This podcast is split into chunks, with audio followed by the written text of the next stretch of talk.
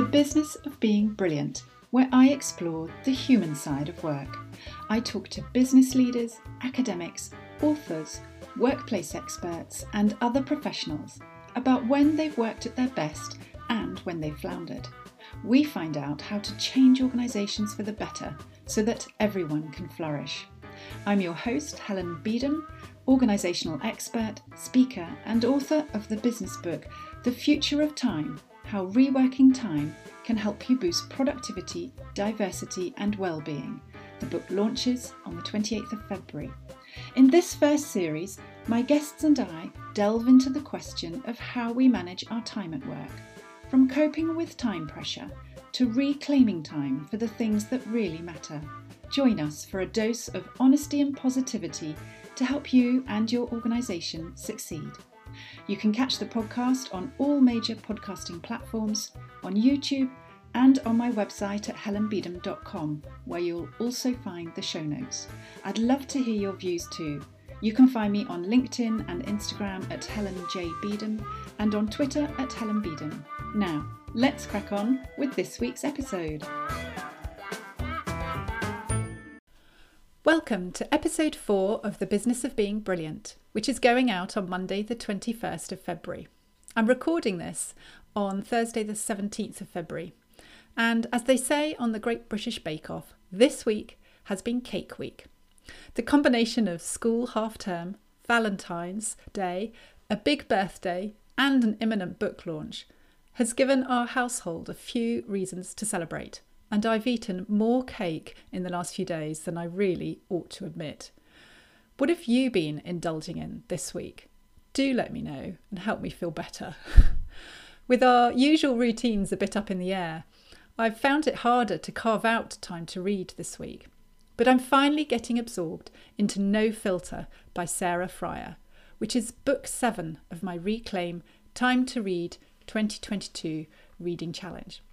I'm enjoying the insider story of Silicon Valley ambition and competition, and how the author charts Instagram's growth from a handful of people in a borrowed workspace to selling out to Facebook for $1 billion. Next week's read is the novel The Dinner by the Dutch writer Herman Koch. It's billed as a darkly disturbing tale of family life. I love the cover photo of a bright red lobster unadorned on a plate. It definitely encouraged me to pick the book up and find out more. All of the books I'm reading are on my website at helenbeedham.com forward slash 2022 reading challenge.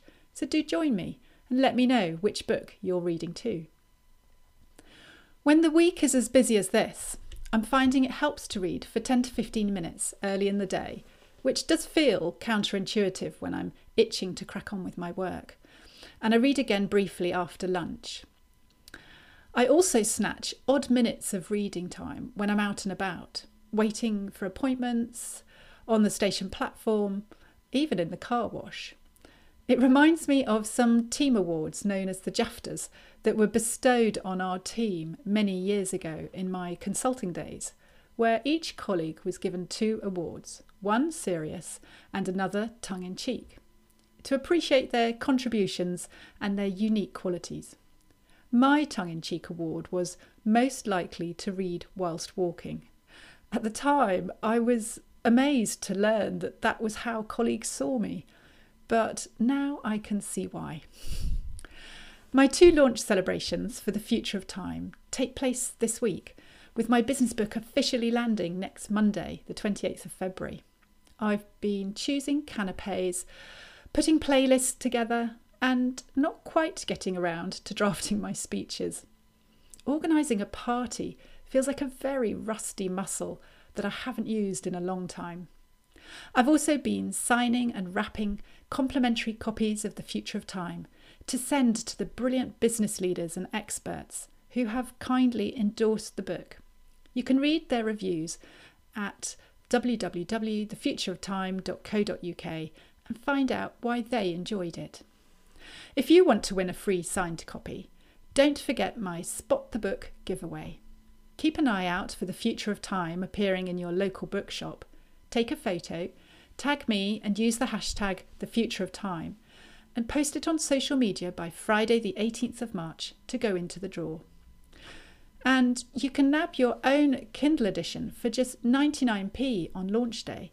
So head over to Amazon next Monday, the 28th of February, and scoop up the book for the special launch price. It reverts to £7.99 the next day on the 1st of March, which is when the paperback launches. And if you're mulling over whether to buy the paperback edition, then take a look at my Meet the Book five minute video on my website and my YouTube channel for a look inside as I show you round. And if you're battling time pressure or heavy workloads in your organisation, then you can find out how to create healthier, more productive ways of working across teams and whole businesses at my live webinar that's coming up on Wednesday, the 16th of March at midday. I'll be sharing three ways to get reworking time on your business agenda, how to role model time intelligent leadership, and how to manage working time successfully across a team. There are just 20 places available, so if you're interested, book your place now. The link is in the show notes at helenbeedham.com forward slash podcast. Tickets are £25 a head and you'll gain some great tools and tips for managing your own time and fixing the time culture where you work. Right, time to hear from this week's guest, who lives and breathes curiosity and whose reading habit far surpasses mine.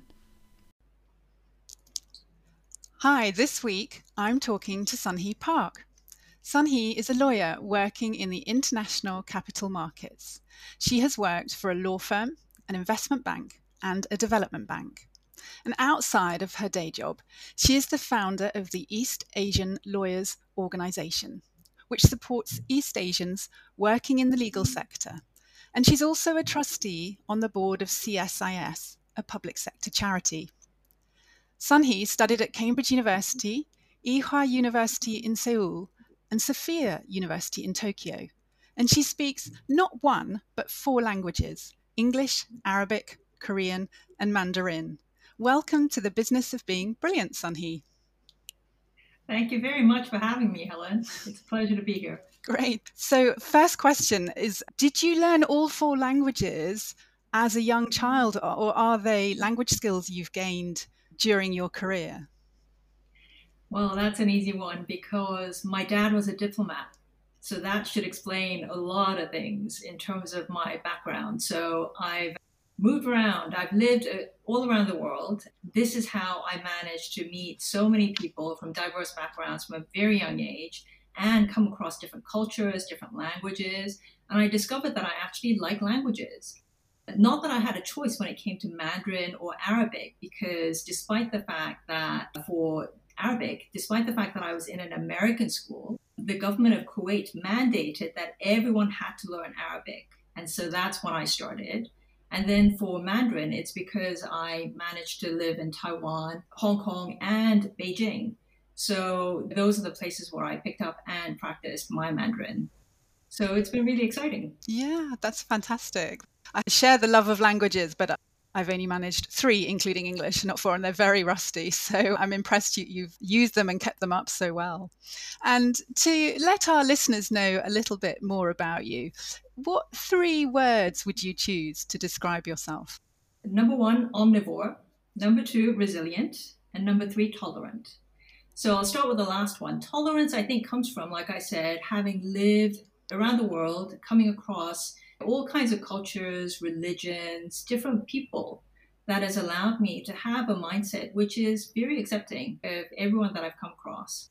Related to that is the first one, omnivore, in terms of the kind of knowledge that I seek. I don't think there are specific areas. I'm interested in learning about everything.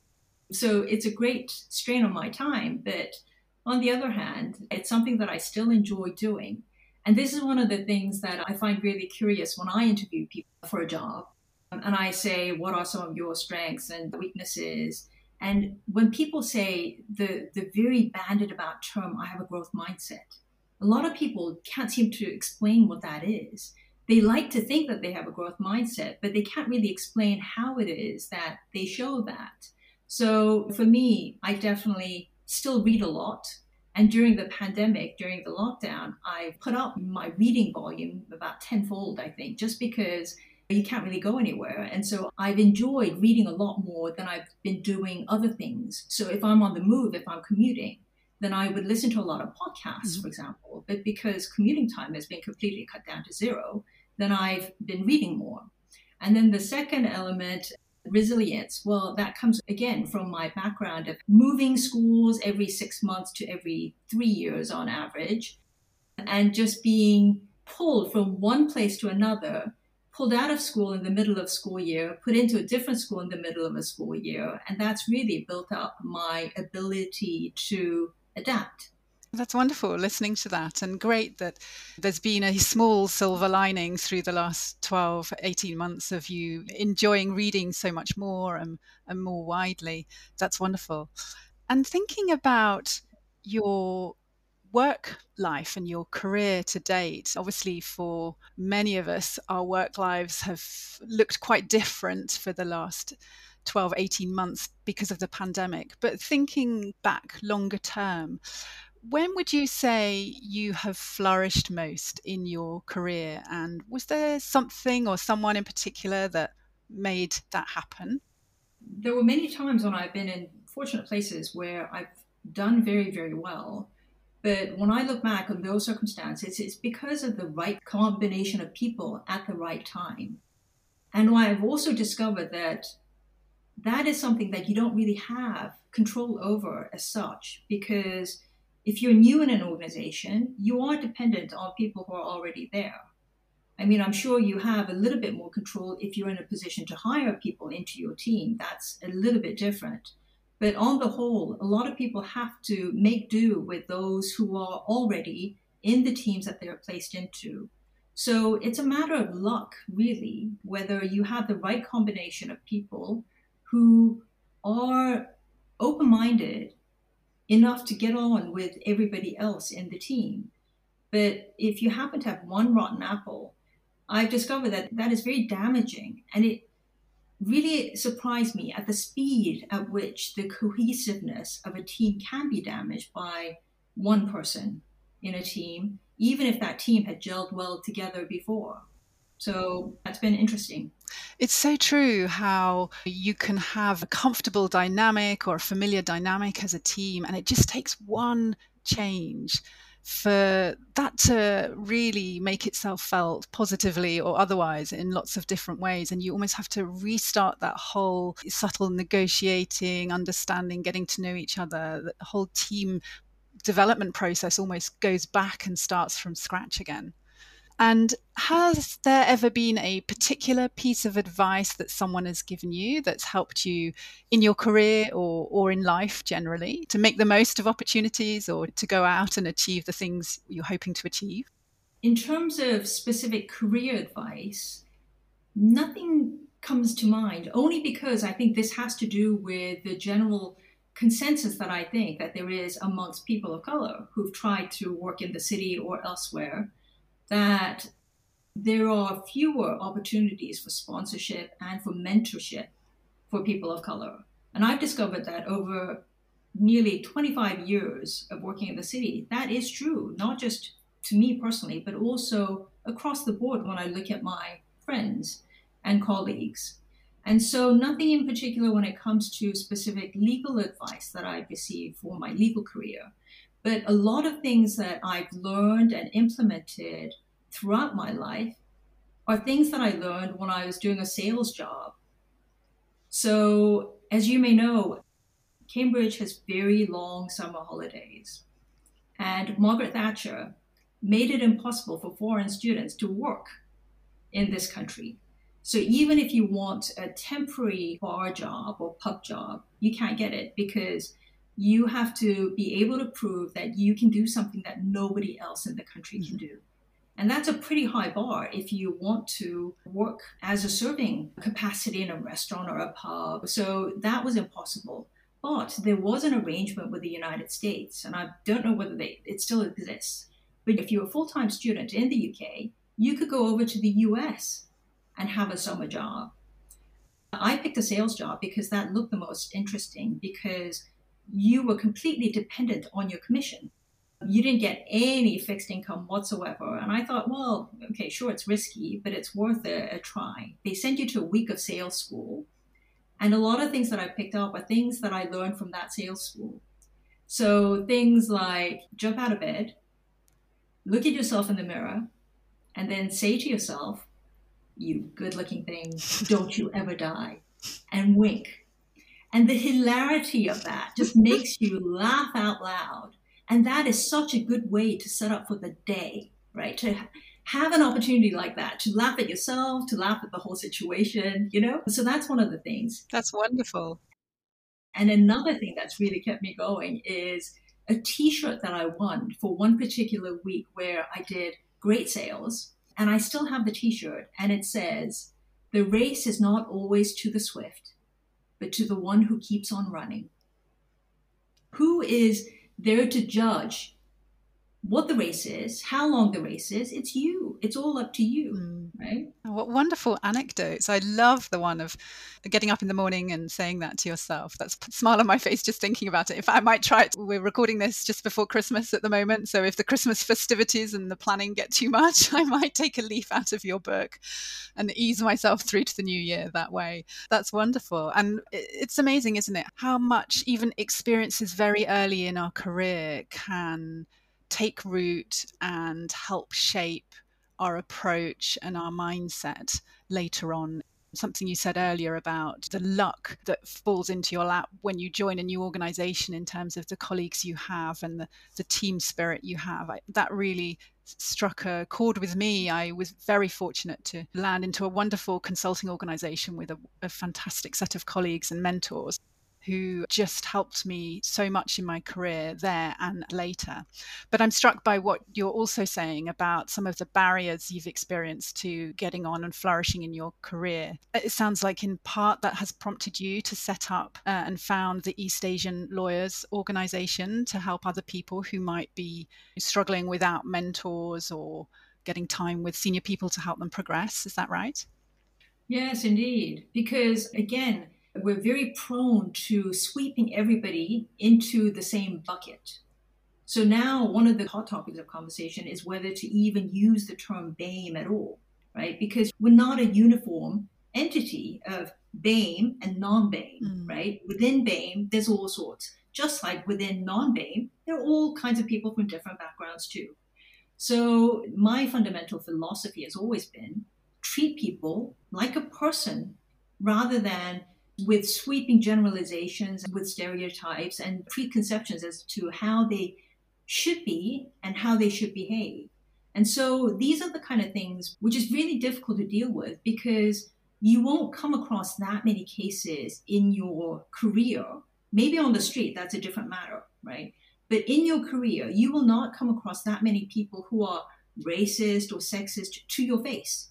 So a lot of decisions are taking place behind closed doors. And you don't know what's being said when it comes to promotions, bonuses, or even hiring or firing decisions, right? Mm. These conversations you are not privy to.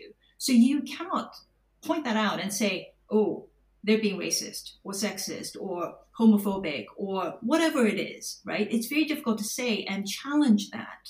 So this is why it's taken a long time for me to realize that all these problems that we face, I'm talking about now, have been endemic.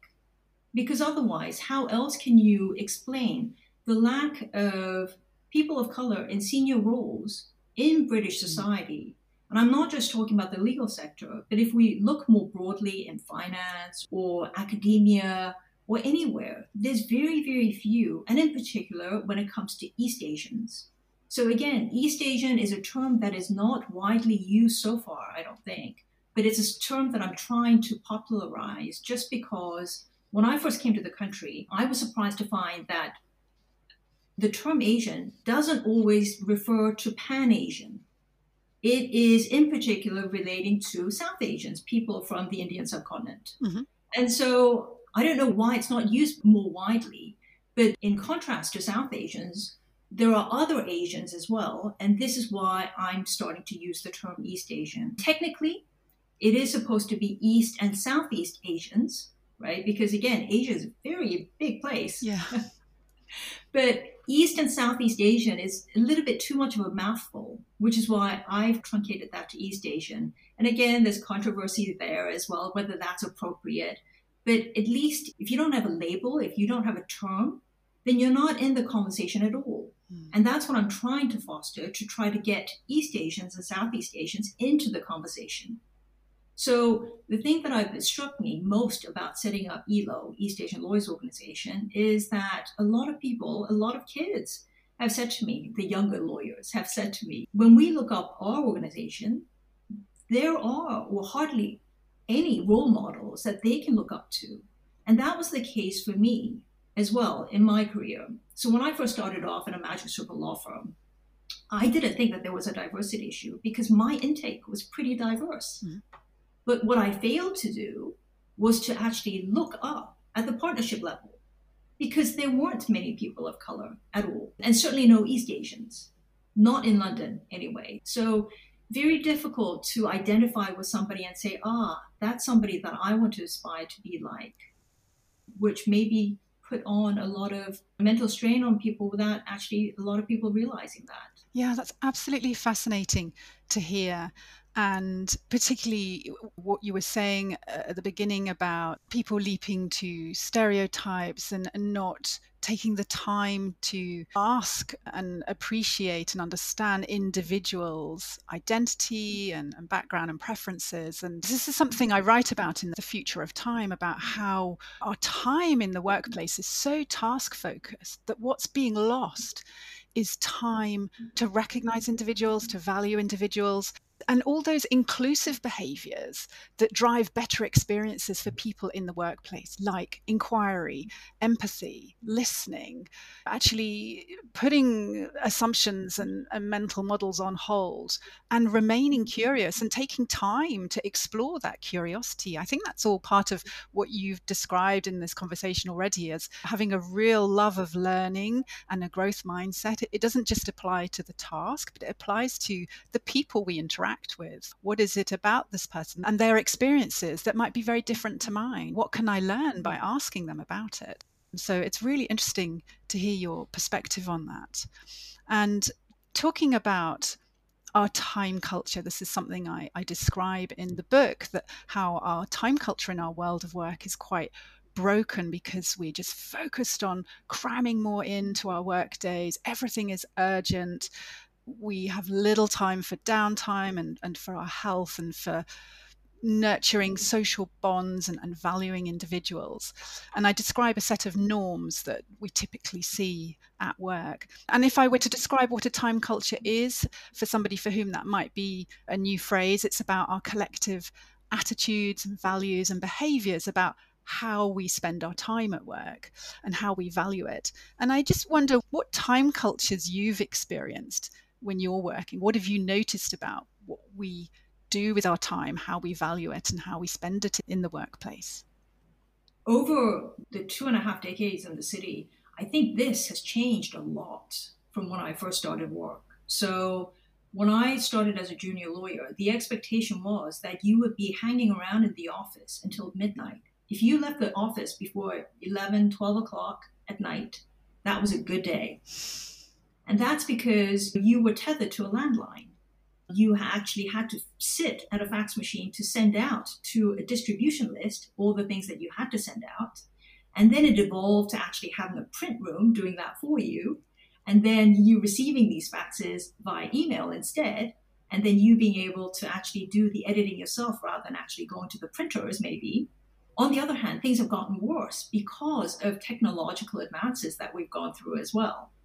So everything is accessible so easily and so quickly, which is why your clients expect you to respond as soon as they send an email or a message via any other means immediately, just because they are online. But I think there has been a definite attitude shift even before COVID in terms of not bothering people outside of the core working hours. But still, I think it depends on the people that you have who are sending you these requests. And even though they may not look at your response immediately, they do expect you to respond immediately. And that has always been my experience. And I think that has gotten worse during the pandemic because everyone knows that you're stuck at home. So why are you not responding? Yes. So I think because of the huge emphasis on trying to take care of your mental health, this has again come to the fore in terms of not expecting people to be on call all the time.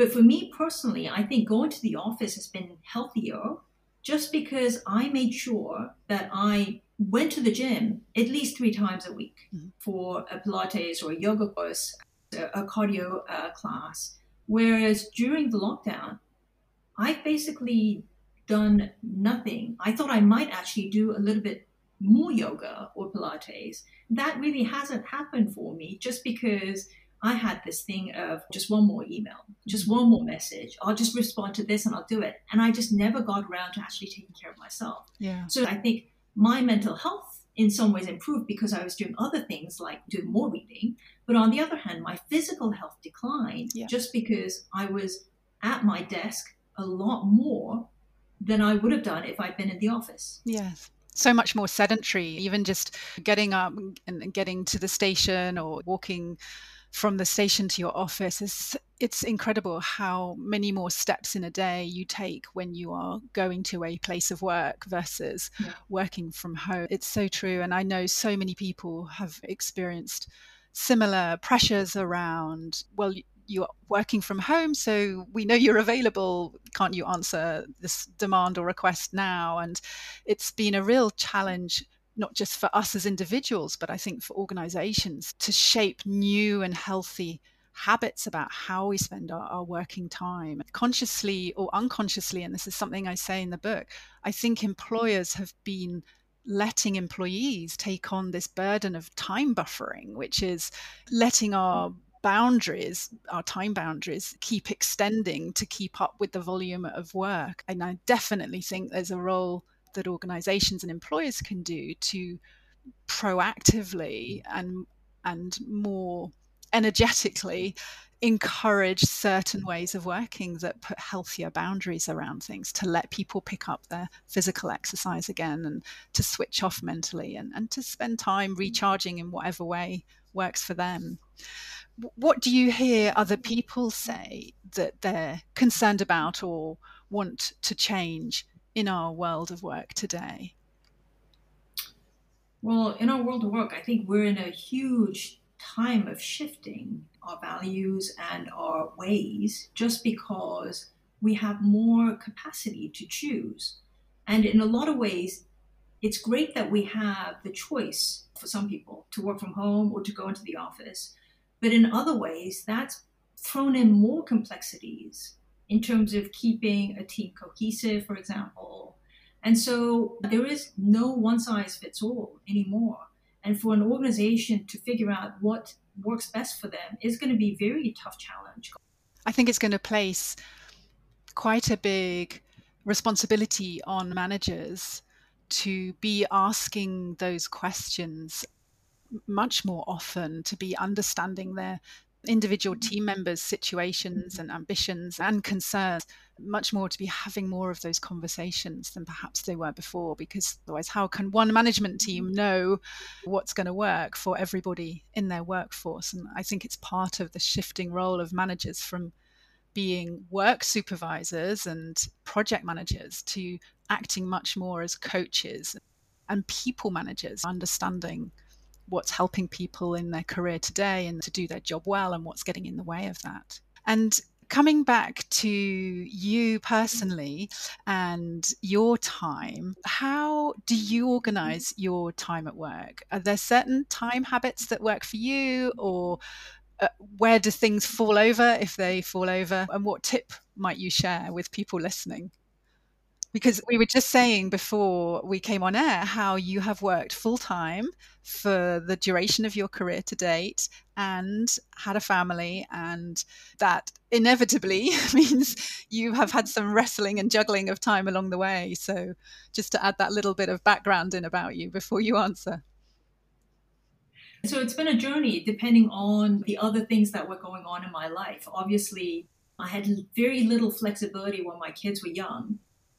My arrangement has always been that I would be able to work late one day a week, but for four days, I was the primary caregiver for my children who took over from the nanny. So that lasted for quite a few years. And now that my kids, one's out the door, the other one's almost out the door, yay, that is no longer an issue. But when I used to go into the office, work life balance was a little bit better. Like I said, sure, my workday revolved around what time zones I was dealing with. But aside from that, I made sure that I could fit in two or three sessions of going to the gym, whereas that completely failed during lockdown, working from home. It's going to take a conscious effort because I think, like a lot of people, I thought all of this would be over by the year end this year because of Omicron, this seems to be going on and on, and who knows what other variants they're going to be and what other measures are going to be taken. In the absence of the pandemic dying down completely and us being able to resume our lives, I think each of us as individuals have to take responsibility for our own health, mental and physical, and decide for ourselves what works best. For me, I was in a temporary mode thinking that when we shut down in March of last year in 2020, nobody had any idea that it was going to go on for this long, that we'd be working from home for that mm. long. And so I just didn't plan in terms of this is how my life should look like, this is what my day should look like. I found myself working, turning on my computer on around nine o'clock and then switching off at around 10 o'clock at night. Mm. So there's very little time to fit anything else in between. So I think you have to make a conscious effort to make sure that you are okay to live your life and have your day the way that you have it. And it does take effort. That's such a great point, Sunhee, about how easy it is for us to just fall into habits around how we spend our time between the moment we wake up and the moment we go to bed. And, and we don't always think that often about is that really the best way or the way I want to be spending my time. And I think we all hoped the pandemic would be over a, lot quicker than obviously it has been. So it's interesting to hear you say that as it's gone on, it's prompted you to be much more thoughtful and intentional about how you're going to spend your time each day. That's something definitely I have come to do in recent months as well, and prioritizing time for a short run for me. I do that every day in the morning. It gets me up and, and fresh air and functioning. But also 10 minutes reading here and there. It's in the middle of the day, reading breaks, or do 10 minutes, 15 minutes of journaling about anything and everything, an idea at work I'm working on, or a reflection about the day I've had. And those things they're different for each of us, aren't they? But it's really important we know what are those things that give us mental rest and breathing space and, and recharges cognitively as well, because it is so important. It's great to hear how you manage that. Looking further ahead, if we were to press fast forward uh, a few years from now, what future ambition, as yet unfilled, would you like to say you've achieved? So, when I look back to my career to date, I think a lot of things have been around my personal sense of what I can do what kind of deals that I want to do, practical things. Whereas now that I've become older, I'm more conscious of making a difference, making an impact on spring chickens. And so again, it goes back to, in some ways, the the role that I have with the East Asian Lawyers Organization, but also taking an interest in being more proactive with the junior members of, of my profession that I come across, or just young people in general.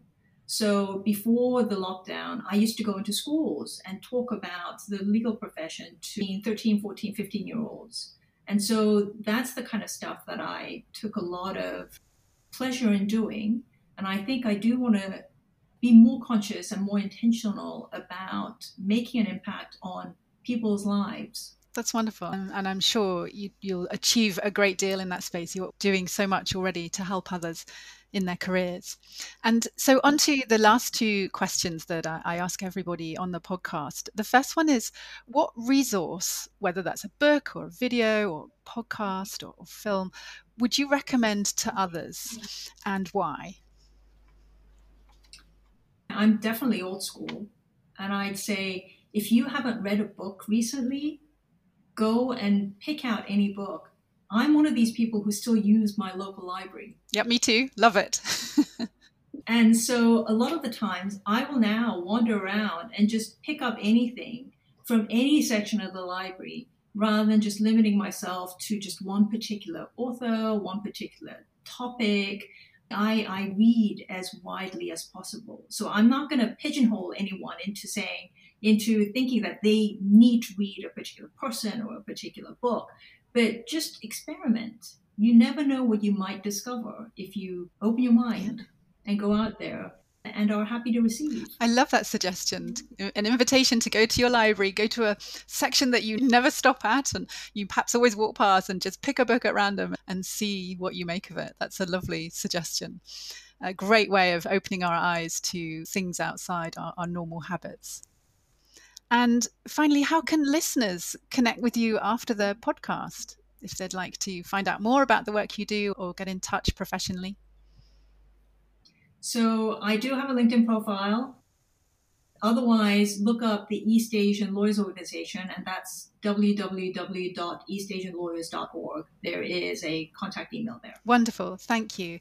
And thank you so much for talking with me today. You've been a brilliant guest, and I've really enjoyed hearing your different reflections and perspectives and lots of wisdom that you've been sharing with me and with listeners today. Thank you so much for being part of the business of being brilliant. It's been great talking with you. Thanks, Helen.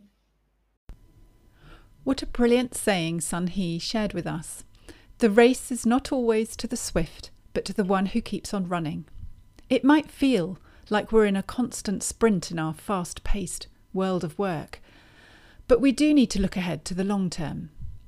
And it's a great reminder that we do have choices about our career, even if they might look limited or daunting at times.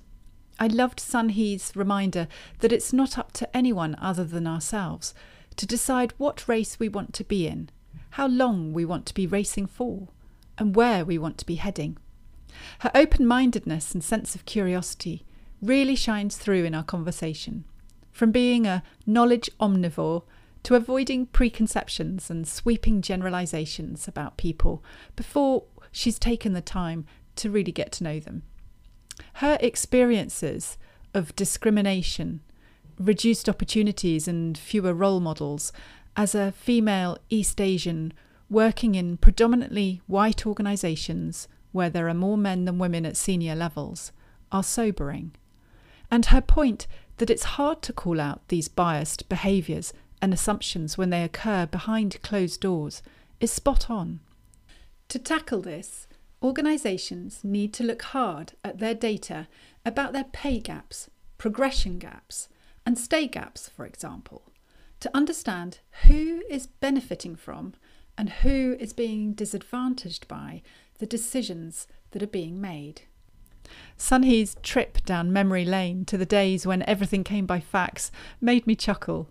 I definitely remember endlessly waiting by a fax machine as it laboriously printed out a letter that somebody somewhere was painstakingly feeding into their fax machine and then in those early days of remote access, when we were away on consulting projects, my colleagues and I would all huddle round the one analogue phone point, taking turns to download our emails. It was so painful and time consuming. What memories do you have of working with early technologies? What did you spend your time doing back in those days? Post or tweet your answers to me on social media. I'd love to hear. Right, I'm off to charge my phone and do battle with my family over who gets to use the fast charger. Then I'm going to pick a book at random off the bookshelf and be open to discovering something new. I hope you've enjoyed this week's episode. If you have, please do share it with friends and on social media, and leave a review wherever you listen to your podcasts to help other listeners discover the podcast too. All the show notes are at helenbeedham.com forward slash podcast. Join me next week for another conversation about the business of being brilliant.